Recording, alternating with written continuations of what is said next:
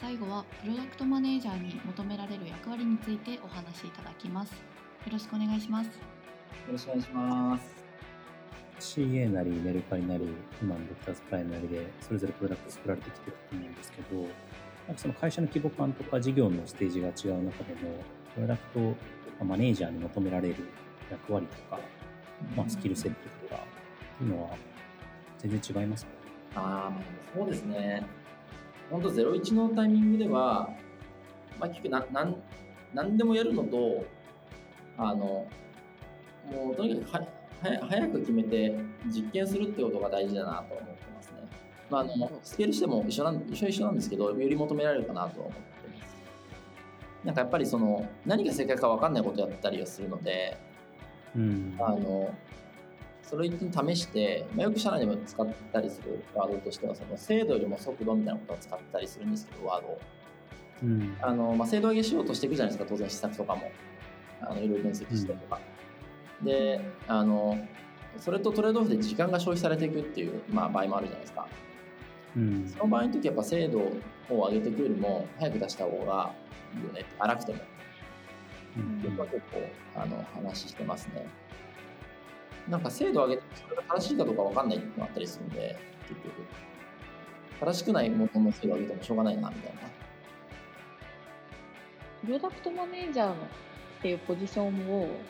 置かない会社さんもあるものですか？って、なんかこれお二人、なんか、いる、いないみたいな違い。いますよね、多分、普通に。あ全然あのあると思います。うんプロダクトマネージャーいると思いますし、なんか名称が違うだけでやってることが、うん、あの一緒っていうパターンもある気はしてて、はいはい、それがその事業責任者であったり、まあ、事業部長であったり、まあ、プロダクトマネージャーだったり、結局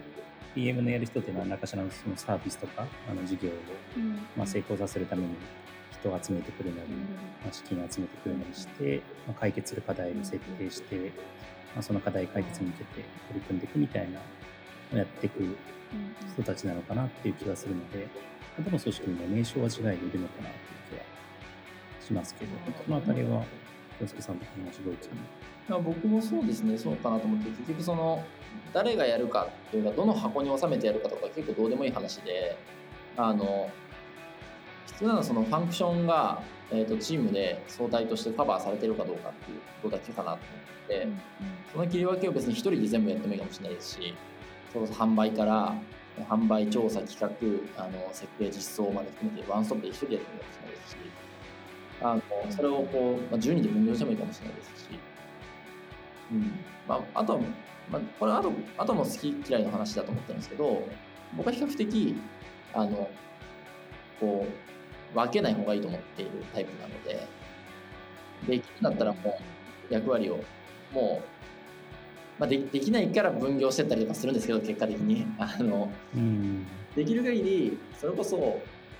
企画からデザインから販売からあの、えー、バックエンドフロントエンドアプリ分析まで全部一人でやったらええやんと思ったりはしますね。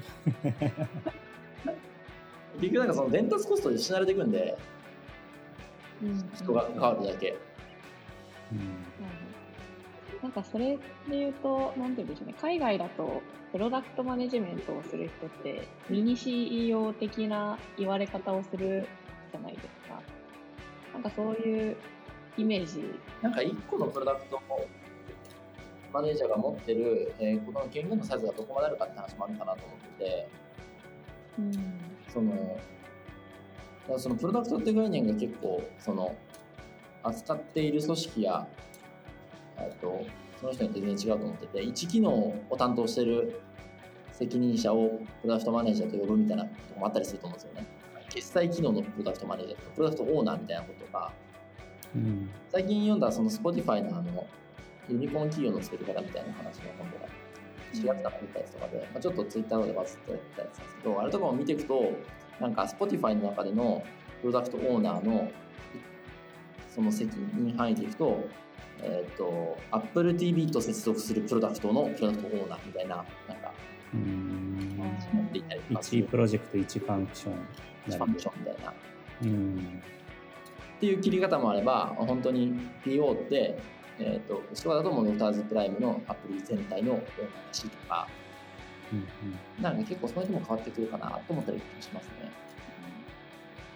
結構 LINE のケースでいくと、今って1サービスごとに1プロダクトマネージャーっていうのは一応会社でオフィシャルに決まってるので、例えばその LINE の広告ビジネスに関わっている企画のメンバーって、まあ、数十人ぐらいグローバルでいるんですけど、一応オフィシャルにプロダクトマネージャー認められている、まあ、ジョブタイトルがついてるのは1人なんですね。多分それはさっきの1ファンクションあたりの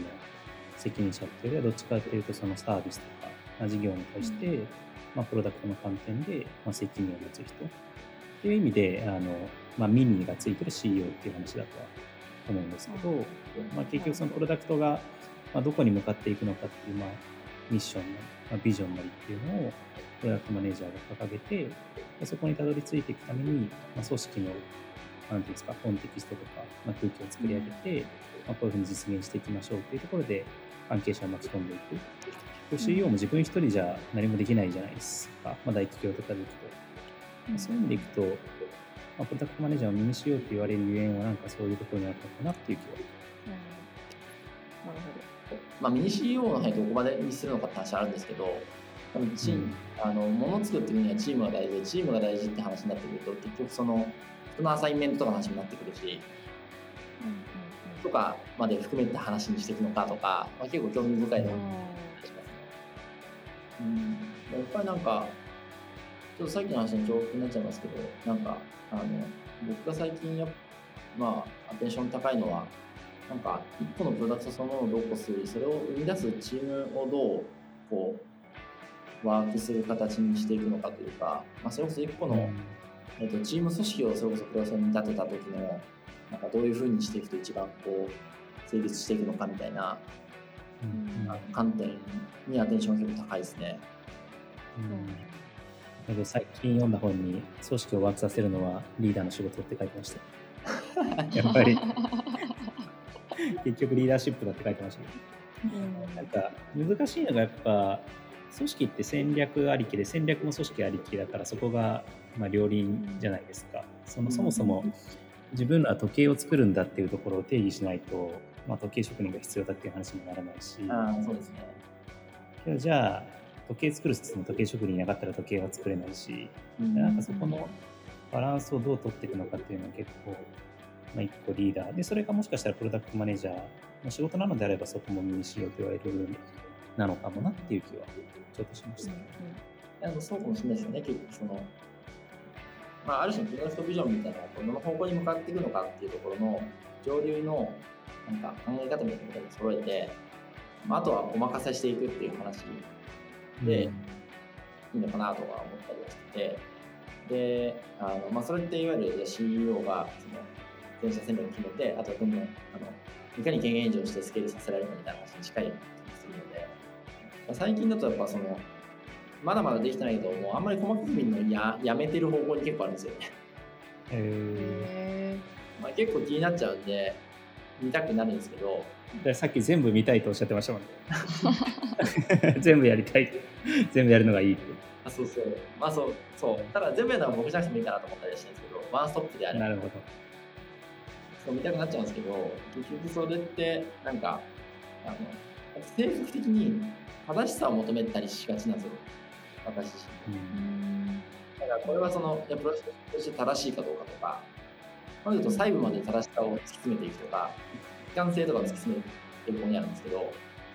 正直、ここのボタンの色赤か青かとか、青の中でもちょっと濃いめの青かとかみたいなところまでこだわっても大して意味ないんで、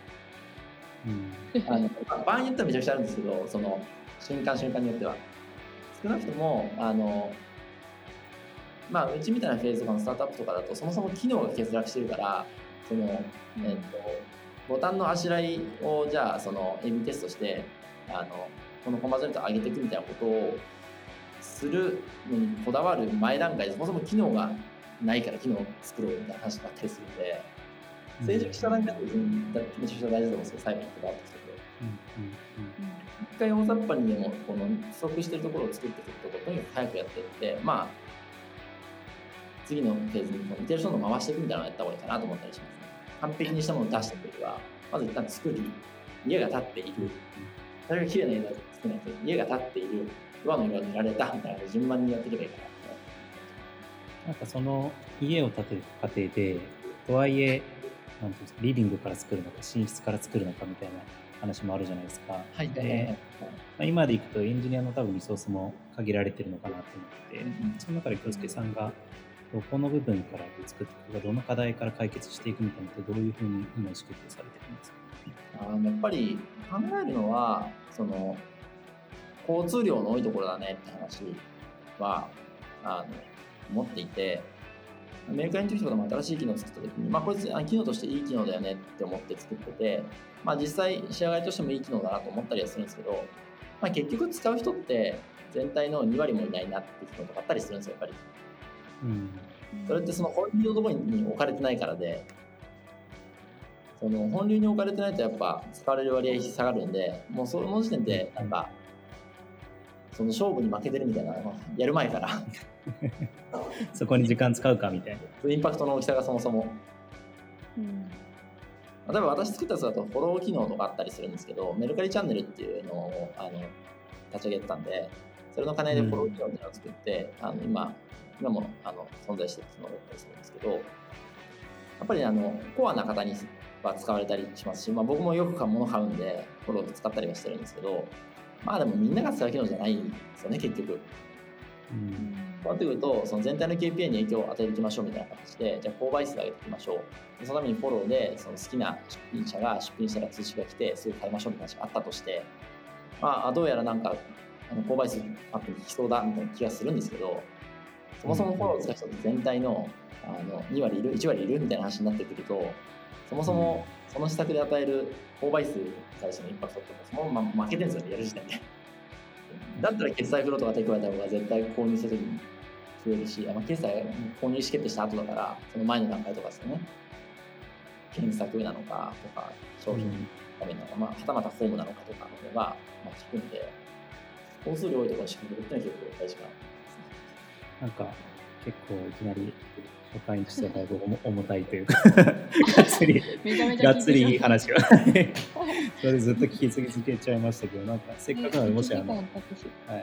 京介さんの方からも話したいこととか。そうですね。はい、宣伝としてはやっぱあのあれがあってあの採用あの全向きで募集しているのであのぜひ一緒に、まあ、ちょっとドメイン知識自体が結構複雑なんで、今僕がこの時間ちょっと喋らせてもらったけど、多分ほとんど伝わってないって感じだと思うんですけど、あの結構救急車の垂れしなくしていくっていうところで、まあ、その10年後とかでもこう誇れる仕事っていう形になるかなと思っているので、あの、だしその何をやっても